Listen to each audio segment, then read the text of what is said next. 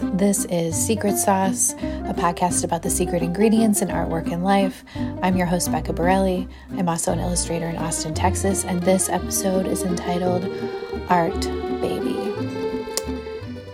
What does that conjure up for you? I mean, I feel like depending where you're at in life will conjure up a whole array of thoughts around the title Art Baby. This episode is for all of you. Um, it is for parents, not parents, artists, not artists. I've said before in this podcast, and I'll say it again, if you're listening to a podcast like this, you are an artist. So there's that. This topic is one that has been fascinating me the past year. And I want to talk about, I want to talk about what realizations have emerged for me around art and babies, art and birthing that have been profoundly helpful in how I navigate the creative process in my work and my life.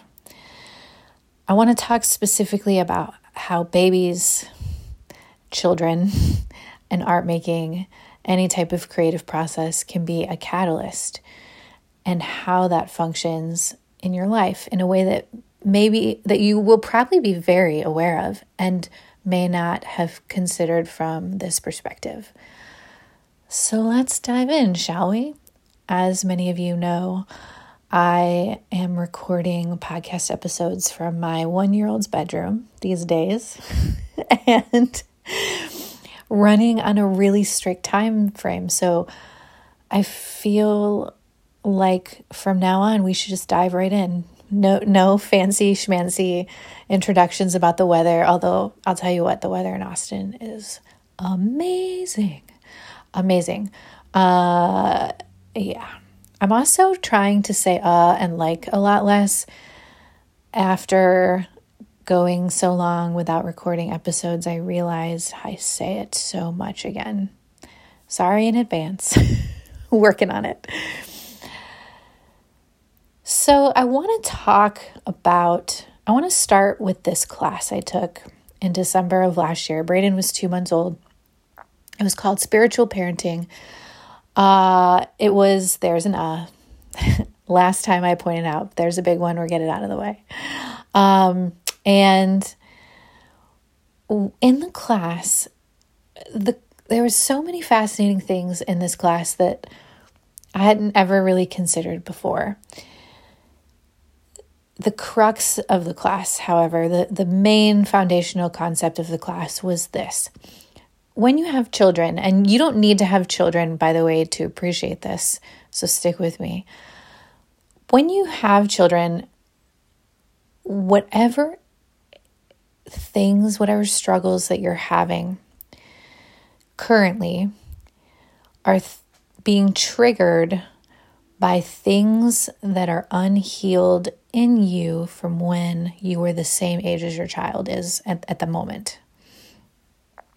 This was revolutionary for me because when Brayden was born, and my parent friends are going to relate to this right now, but my non-parent friends stick with me because this really relates to you too in a minute. When Brayden was born, I thought I was ready for the blowback, the hormonal blowback, the sleep dep- deprivation, the mourning of my old life, like all that stuff. And all of that stuff happened, and I did a pretty decent job with it, I think. But there were things that came up that I was not ready for at all.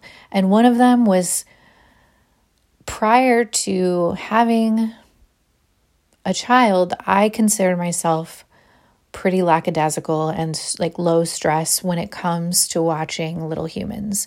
Um, even Jason will say, like, when it comes to our dogs, I'm more relaxed about them running too close to the road or, you know, stuff like that.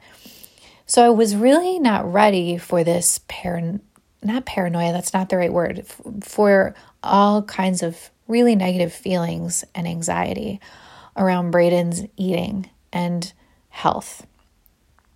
Uh, I know, so uh, as a disclaimer, this is pretty common for all mothers, and I think it's rooted in our D N A a little bit. There's this field called epigenetics, which is the study of how our history embeds itself in our D N A. And one way that epigenetics really manifests that we can really wrap our heads around is women and breastfeeding.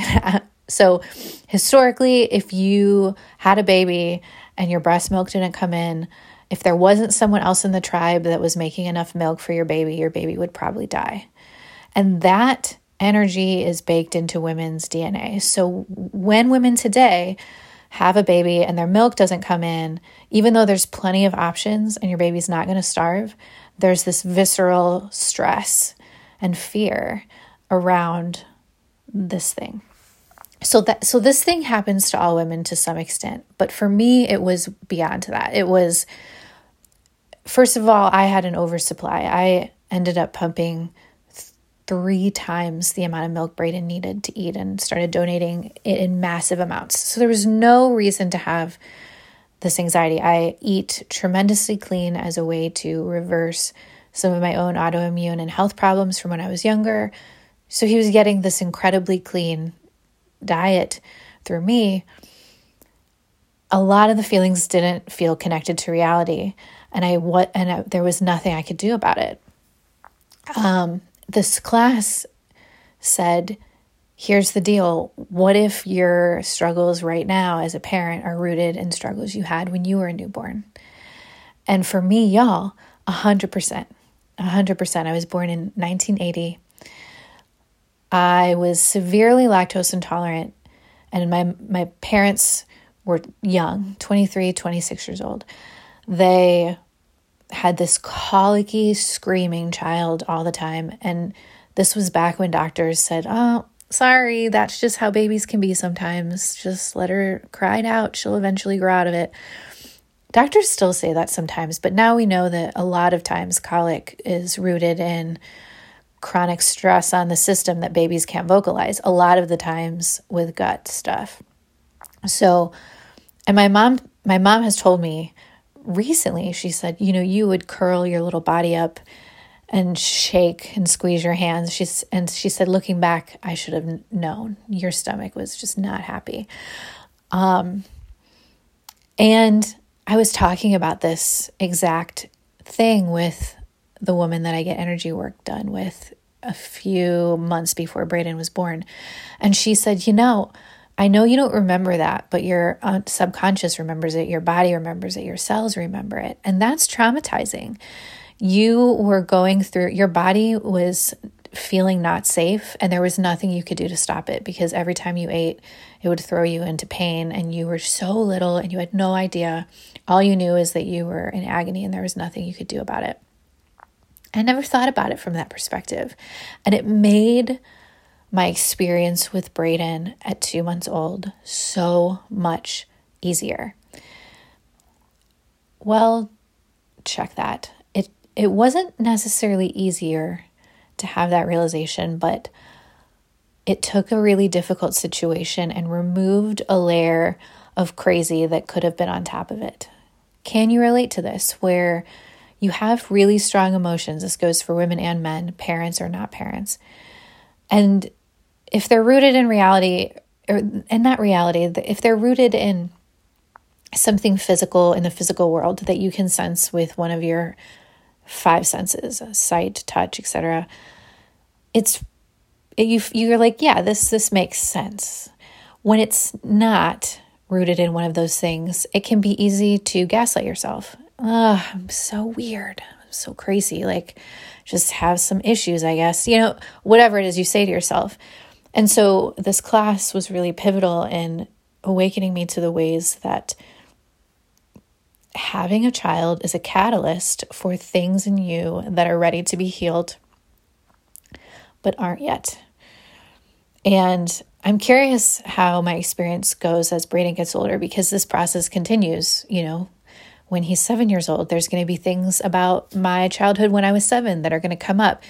And knowing this has been revolutionary. I I don't know if I'll be able to necessarily change my response to a lot of these things to come, but at the very least, I won't be gaslighting myself about it. So that was the first thing. The second thing that really left an impression on me from this class was how similar that experience is with art making. And this is where I want to rope in the folks that don't maybe have physical babies, but they make art babies all the time. And and not necessarily just like a painting baby or a ceramic baby, but like a business baby or um, a house baby, whatever it is that you're creating artistically. that that process happens in a very similar way. And I want to tell a story about how I first began to really recognize this in my students and then myself, because this kind of stuff still happens to me in spite of making art professionally for a long time and making art generally my whole life. I've told this story before, but I want to tell it again in the context of this topic because it's a powerful story, and it's about a man that took a course from me about four or five years ago at a small little private art school here in Austin. And it was a class called Intro to Two-Dimensional Composition, and it had been created by this art school specifically for a niche, a niche type of student. They would get these phone calls all the time from people who had never taken an art class as an adult, and they're having anxiety around it. Like, what do I take? I don't necessarily want to be in a class with people that are amazing or a teacher that's like way above my skill level. I'm a first timer. And so this class was meant to be an introduction to seven different kinds of two-dimensional media taught by seven different teachers at the school, so they could get little tastes, like introductory tastes of everything in this very low stress environment. And because of my background as an elementary art teacher, I I was an awesome host teacher for this class. So I would organize the seven guest teachers, um, and I would be a consistent face for the students the whole seven-week class. So the night before this particular class started, I got an email from one of the students, and he said, "Rebecca, I'm so excited. The class is, you know, been on my radar for a while.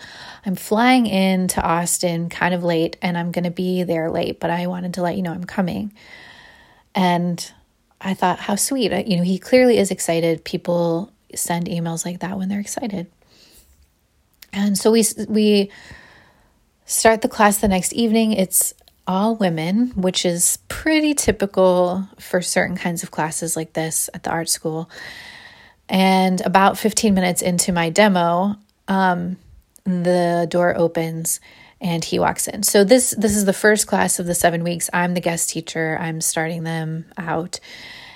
And immediately all of, I've told this before, immediately the entire room just sort of energy changes, because this man walks in and he, for all intents and purposes, completely doesn't fit in the most interesting way. Most people that come to a little art school on a nature preserve in the evening on a weeknight tend to be, you know, pretty casual, maybe a little bit hippie, crunchy granola, artistic, have artistic bends already. This guy walked in wearing the most gorgeous white business shirt and suit and shoes. Slicked, like silver hair, really tan, like piercing blue eyes, prob- probably in his late fifties, early sixties. And the thing that really, really caught my attention was that not too long prior, when I had been in grad school at U T, I had been waiting tables at the Four Seasons um, downtown. Those of you that are unfamiliar, the Four Seasons is a luxury hotel. It's incredibly, incredibly specific population can afford to stay there. And you get used to recognizing the difference between the attire that that portion of the population can afford. It's noticeable when someone's wearing a suit that's ten thousand dollars, you know? And I don't know if I'd go that far with this guy, but he was wearing a nice suit. Like, he looked like money. His shoes were nice. And he, you know, he'd, he'd just come from a business trip. So this was the only time we'd see him dressed like this. But everyone in the class, it was like a record skipped a little bit. Everyone was like, what? And he was, for all intents and purposes, completely comfortable with that reaction. Hello, so charismatic, very friendly, in a very grounded way, not in a cheesy, salesy way, in a sincere way. Immediately won everyone over. Very friendly, asked lots of questions about people, was very interested in people. Um, the, the following week, he brought in wine, and he said, my wife and I are in this wine club, and we have so much wine. Let me just bring a bunch of bottles. Very giving. Very nice man.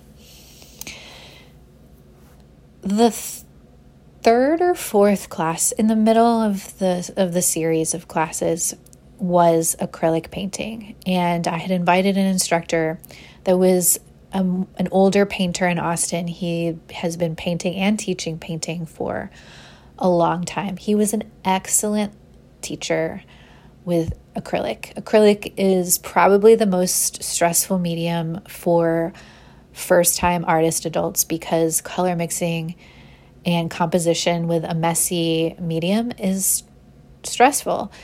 It is also not intuitive. A lot of us stopped making art after we could draw, and we never made art after that. And so learning how to even hold a brush is overwhelming.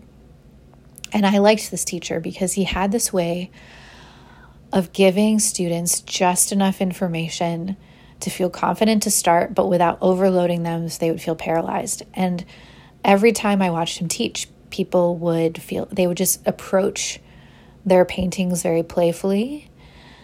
And I, I just remember, I loved that so much, how refreshing it was to see these first-time adults diving into this thing that could have been scary and wasn't.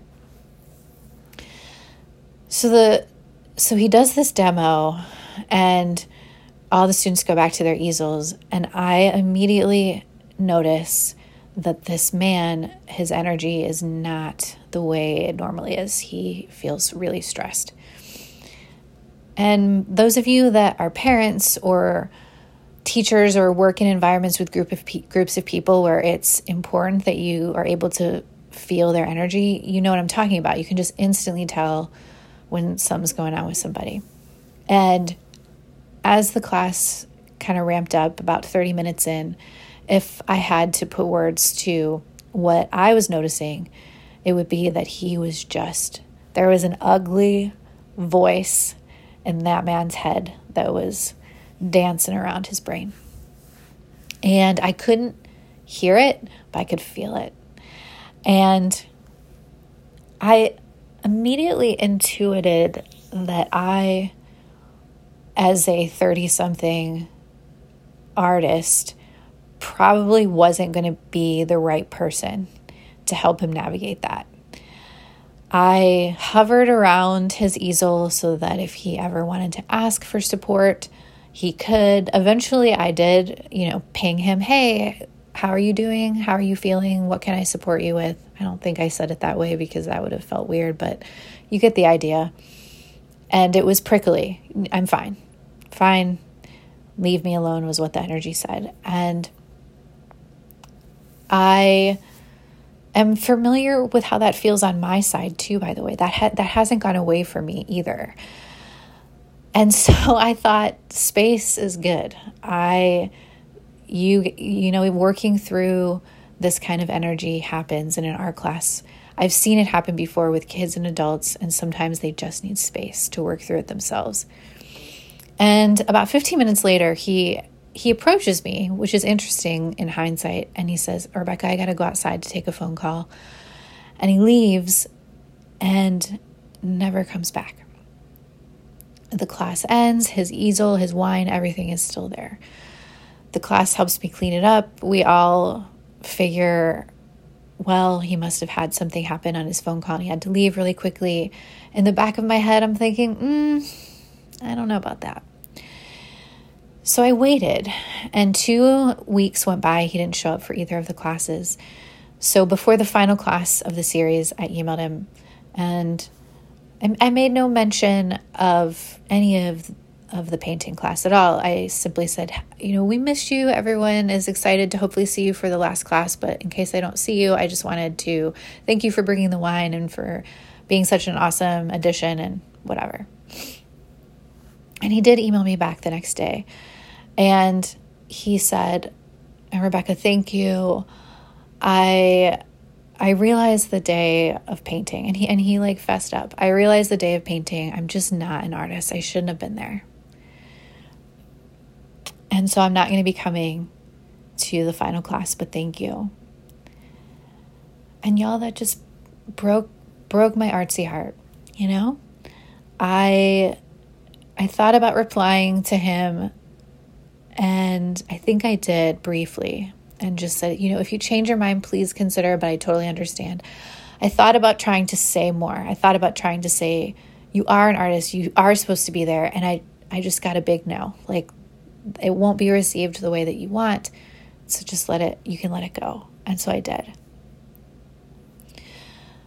This is why this particular man's story left such an impression on me, because, and I, I'm waiting, I waited until the end of the story to mention this, but while he was in the class, we all kind of find out, found out about his work. And he was one of the lead developers on this huge highway expansion that was happening in East Austin. For those of you that live here, you know what I'm talking about. All of the um, sections of Airport Boulevard over there just became highway. It was a huge deal. And it was like surprising. I remember, not just to me, but to other the other students in the class, because typically that someone that ends up in that career like that doesn't moonlight in a composition class about art making in the evenings. It's, they typically don't go together. This is actually an interesting topic for me. Malcolm Gladwell, the author, talks a little bit about this concept when he did some research for one of his more recent books, and it's called Matching. And it's this idea that we expect people to match in certain ways. And when they don't, it catches our attention, sometimes in really positive ways and in other times really negative ways. So an example of a positive mismatch is when you meet the mo- like the most like beefy, muscular, thick-necked dude, super tan, blonde hair, looks like a Ken doll, right? Like, you see someone like that, and then you find out they're an astrophysicist, right? Those things don't match in our minds. And that's so fascinating, right? Like, when someone has traits like that. And so, the, to me, this guy was, was like that. And for all intents and purposes, y'all, he was... For all intents and purposes, he was winning at life. He had this amazingly charismatic personality. He won he won over everyone in the class immediately. He presumably had a really fun marriage, just an assumption of mine, because they had they, um, he was very giving. He loved to share food and drink. He um presumably was making quite a bit of money and traveling all over and doing really interesting work. And and still, if I had to guess on that day in painting class, what happened is that whenever the last time he made art was, something unhealed from that time was triggered. And, the, and there was a catalyst for it. In the same way that this spiritual parenting class described about having children. Can my parent and artist friends relate to either of these descriptions? And, and they don't happen all the time. Sometimes you sit down with your child. Sometimes you sit down with art making and it's flawless, right? And then other times this ugly voice comes out and you feel just like the worst parent artist ever. What am I doing? Why am I here? And the thing that I would like to suggest is how can we shift collectively our experience around that thing? Because right now, one of the primary ways that most people react is to push it. I and they and they push it because it can feel a little bit like a kick to the ego. Maybe that's not the best phrase, but it's the first one that I thought of. And this is what I mean when I say that. If if you're an artist or a parent, you can relate to what I'm about to say.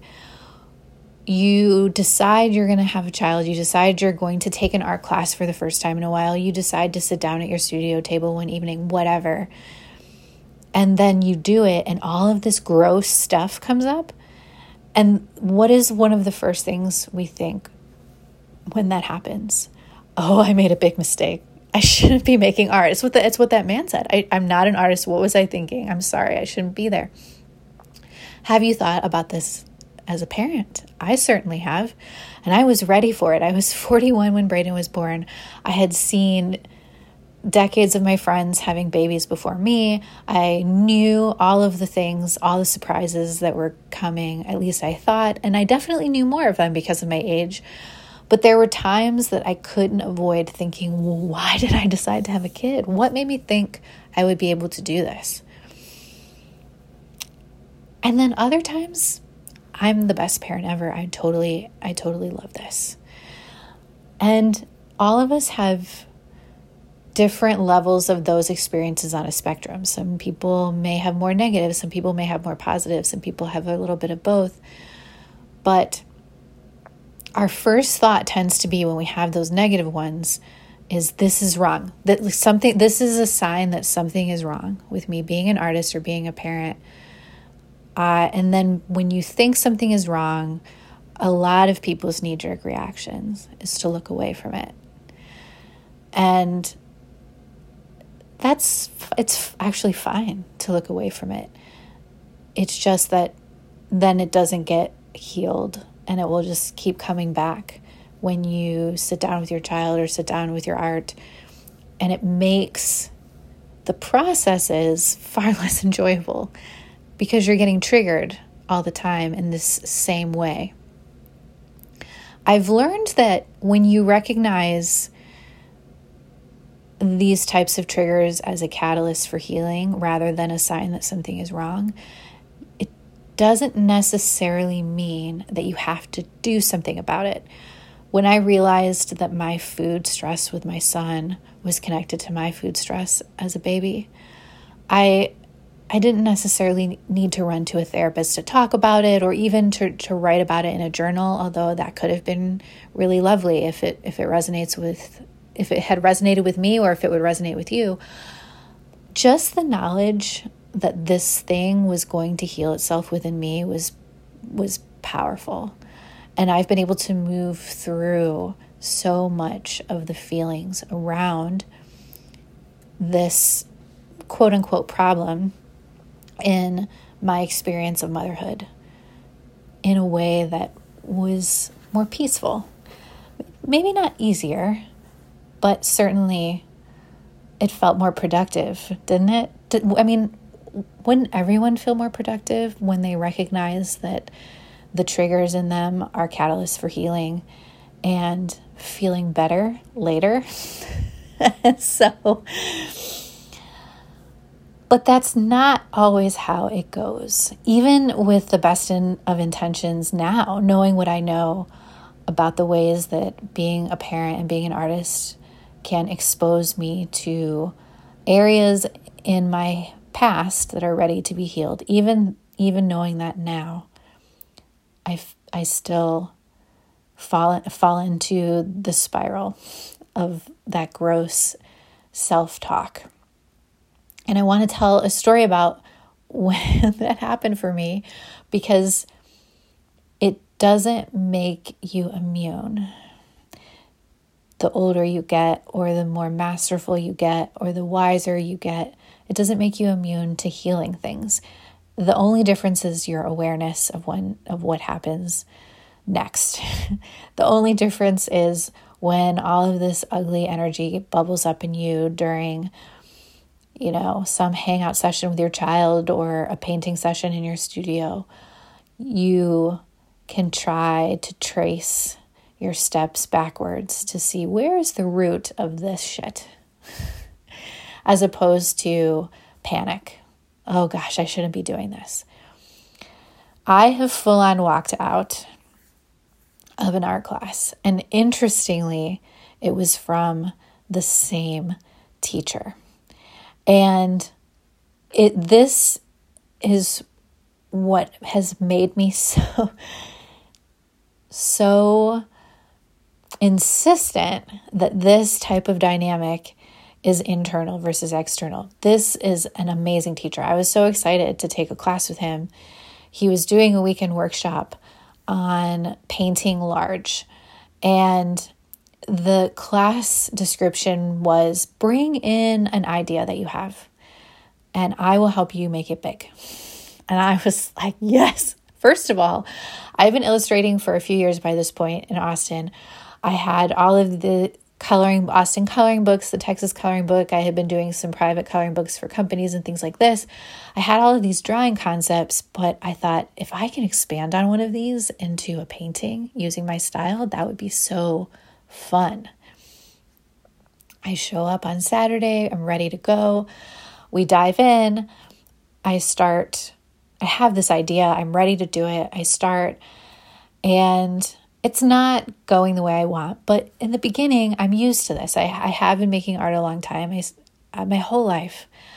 And so I was ready for that. I'm ready for pushback from an artwork. I'm ready to not be the best out the gate. I know what it feels like to mess with something and mess with something until you get it the way that you want.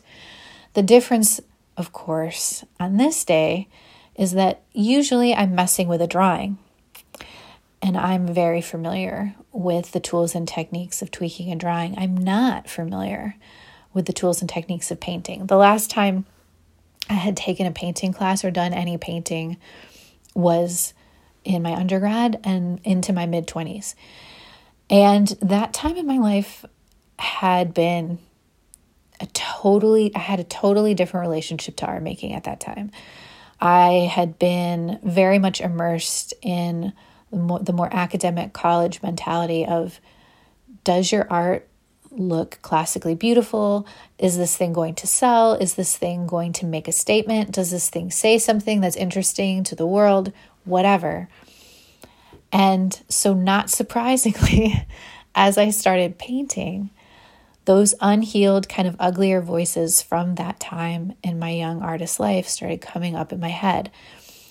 And I I kind of noticed them, but I kind of didn't, because I wasn't used to them. I, you know, when I'm drawing, they happen, but they happen so much less that when they do, um, you know, I really have a better relationship with my drawing boogie voices, if you will. When I was painting, the voices were gnarly voices, and they were very similar to this student of mine. You shouldn't be here. You have no, you have no right to be in this painting class. You're an illustrator, a professional illustrator, and you are by far the worst painter in here. And y'all, I objectively was. I, I know that probably sounds a little dramatic, but objectively, I was. Everyone in this class were seasoned painters, and their paintings were amazing. And it, and and of course, on top of this, I'm a teacher at the school. They all know that I'm a teacher, and I have this very rookie painting. And, you know, the teacher is, he's so amazing. He's helping me. He's showing me some things that could help with um, different parts of the composition that I was struggling with, and it, they were beautiful, and he was so helpful. And I le- I left all my stuff um, at the end of the class, um, and then we were going to come back the following day to finish them, and I didn't come back. And I remember later emailing the teacher. We were colleagues, you know. I emailed him and I said, hey, something came up. It was a total white lie. Um, I didn't want him to think it was about him because it was one hundred percent about me.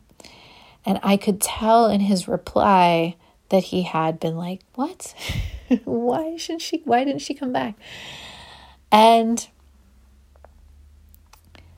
it was a really important experience because it was a chance for me to see what it felt like on the other side. And it was a chance for me to see in the framework of making art what it's like to have things come up for healing in a really aggressive way and to have to field those voices of, I shouldn't be here, I'm not good. As a seasoned artist, having those things, how fascinating, right? This has... This is an idea I'm continuing to unpack, but how beautiful is it to flip the narrative in the ways that are, we possibly can around our own pr- practices with our children and with our art making, with our art babies, so that when we get triggered, we can shut down the story that something is wrong with us. That this is how we're wired. This is how humans and art and babies are wired. They're wired to help one another. That when we have children, one of their primary functions is to help us see the things that we need to heal that were so buried before. It's a catalyst. It brings it to the surface in a way that we wouldn't have been able to do before they arrived. And art is the same way. I feel like this is a, an important topic to do an episode about for many reasons, but one of them that I want to spend a moment on here is the way that we glamorize both of these processes and the way that that glamorization then really clotheslines us later. So speaking from an art class perspective, when people sign up for an art class, they don't sign up for healing. Like, that's not what they expect to have happen. They don't expect to have childhood traumas come to the surface. That's not what they're in for. They're in for a nice, fun time making some beautiful shit that they can put on their wall at home or give to someone or whatever. And so when they come in and inevitably these voices pop up, a lot, I've seen this happen to a lot of students, and it's happened to myself too. You feel angry, and I've seen people, myself included, turn that anger inwards. I shouldn't be here, I'm not any good. Or they turn it outwards, this teacher sucks. Why? If she was better, if he was better, I would I wouldn't be so miserable right now. And sometimes, y'all, they legitimately do suck. So it's not to say that all teachers are amazing, but a lot of the time it's hard to own our own part of the experience when we don't even realize what's going on. And when you understand that if you sit down to make something artistic, whatever it is, if you understand that there is a chance that that day something in you is going to come up for healing, when it happens, it's easier to know how to proceed. Same with being a parent. A hundred percent. One way that this happens in a very practical physiological sense is that when women get pregnant and have a child, it is ninety-nine point nine percent of the time, any health conditions that were under the surface with that woman will come to the surface postpartum. And when I was talking to the functional medicine practitioner that I see for some of my um, health healing things, she told me that in Chinese medicine, which is an ancient art form going back, you know, tens of thousands of years, that they believe that a woman needs three to five full years to return her body to its state pre-pregnancy. Like, that's how exhausting being pregnant and having a baby is on the on the female body. And so knowing that, it makes sense then that anything that was under the surface, a little bit of inflammation here, a hormone imbalance there, explodes to the surface and it catches women off guard. What the This wasn't what I signed up for. What in the world? But it's a very like physiological example of how children bring things to the surface for healing. And it can feel like a curse at the time, but it's not. It's actually more of a curse festering in the dark in your body. Having it spring forward and having the symptoms come forward can feel stressful initially because you're having to deal with the symptoms and the pain and the blowback of all of that. But then you can move forward to remedy it. And I love that. I love thinking about my job as a mother and an artist from this standpoint, because it makes the gross stuff less meaningless. Isn't that what makes the pain of creation and parenthood more distressing? Is the sense that it doesn't have any meaning or any bigger purpose. It just, crap happens, I gotta suffer, I gotta just get through it somehow. And maybe for some people, that idea is more comforting. And if that is the case, great. For a lot of people, I suspect, it feels profoundly helpful to have something to hold on to. Oh, I get it. This is bringing this thing in front of my conscious mind, and I get to do something with it now. You know? It's interesting, this particular idea, and I want to sort of wrap up with this. It's interesting, this particular idea, also in a sort in a sort of larger narrative around art and parenthood and healing, because right now, I would say, and I suspect many of you can relate to this, I would say that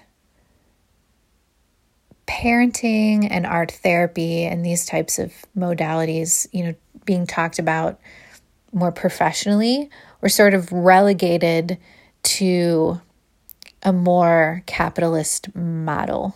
So specifically with art therapy, um, art therapy is a field that I considered pretty seriously doing my graduate work in. And the reason that I decided not to was not for any of the components of the program at all. It was because I couldn't wrap my head around the prestigiousness and this, the fracturing of art therapy from everyday life. In the field of art therapy, there's this desperate desire to be taken seriously as a modality. And I know a few art therapists, they take their work incredibly seriously and they do powerful transformative work with patients, no doubt. And they get pissed if you, as a not trained art therapist, use the phrase art therapy in your work, because it's a soiling of what they do to imply that art and healing can exist outside of a professional model. I don't think they're saying that art and healing should never exist outside of a professional model. They just don't like it when you mix the two up. And so I have very intentionally never used the word art therapy in my, the words art therapy in my practice because of, because of that. Art can be medicine completely removed from any sort of formal professional model. It can happen in your kitchen with a piece of paper one morning, you know? Same with your children. That there's ideas around, if I'm going to work through something, I should do it with a therapist, or I should do it in this professional way. And there's a hundred percent space and time for that. That if that resonates you should do it. I've done it um, for huge chunks of my life. Seeing a professional is such a good idea. And it also happens in the everyday moments with your children and with your work, that things come up for healing and you can work with them in the moment. Just by seeing it is most of the job done. Most of the job done. I think a lot of people, myself included, can feel initially a little overwhelmed by this idea. Great, great. I I have something coming up for healing. Now what do I do? Maybe nothing at all. Probably nothing at all. It's probably going to work itself out. The thing that was really keeping it um, like sort of messing around under the surface is that you didn't know was there. Just you seeing it now is most of the work done. How refreshing is that? Can you let it go and just watch it fade away? I am fascinated by this idea. And I'm wondering if you are too. What ways do art babies catalyze things, bring things up for us?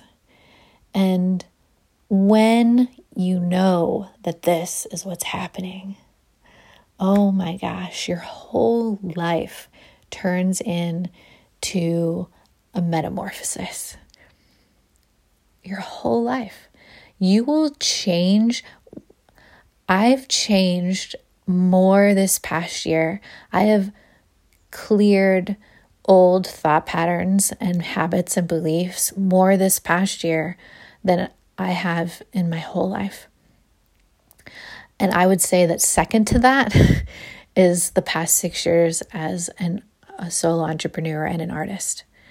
And third to that was being an art teacher for kindergarten through fourth graders. That when you're in engagement with young people and art making, you are constantly having things triggered to the surface. This is why I think artists, parents, and teachers are so strong, so strong in ways that they don't even necessarily recognize, because every time they do their work, they are being asked to face stuff that's been unhealed in them, possibly for a really long time, and doing something with it. There are people who spend their entire lives doing the opposite of that. Can you think of some? Can you think of people who are the same now as they were thirty years ago, talking about the same stories, complaining about the same things? You know? Yeah. Art babies as catalysts is transformative, because you will never be stuck again when you recognize the way that these catalysts are here to help you. And even even still, I I know going forward, even after recording this episode, I know going forward, my child is going to do something tomorrow or as early as tonight when we pick him up from his grandparents. And I'm going to think, oh, this is so gross. I'm such a terrible parent. It's it's a knee-jerk reaction. But later, when I'm sitting alone in the quiet, I can go backwards through that intentionally and create a different story around it. And then the next time that that exact same thing happens, I have an opportunity to, n- that voice is like dead. That gross voice that tells me I'm a bad parent in this particular way has been worked through now. I would not want to suggest it's like that simple. And I also think that sometimes, especially with people talking about topics like this, in more holistic modalities, more spiritual modalities, more artistic modalities, they can have a tendency to make things feel like they're very difficult, so that you want to come back for their help. And there's nothing wrong with that. I probably do that a little bit too, or a lot. I'm not sure. But it's it's probably a little bit of a silly anecdote to say this, but it's very simple. Noticing these triggers going forward, it's just it's just not a walk in the park. Simple doesn't always equate to easy. And even if it's not easy, it can still be light years less traumatic. And that's one of the things I love about this idea. Your art babies are here to bring things out of you that are holding you back. Artists understand this idea in ways that I think maybe we don't even necessarily recognize. One one of the examples that comes to my mind is the movie Soul, Pixar Dreamscape, with Jamie Foxx as the main character. And I was watching a small documentary about how they animated this film. If you haven't seen it, or maybe it was Disney too. I think it's on Disney Plus, right, y'all? I don't know. I don't know. Do these things matter? Anyway, I was listening to a short documentary about the animators and how challenging it was to animate the other side, right? Because the main character dies in the very beginning of the movie. And there's no basis for comparison that any of us have. Like, we have some some first person accounts of people saying they were going to a big white light and felt lots of peace, but other than that, we don't know. We don't know.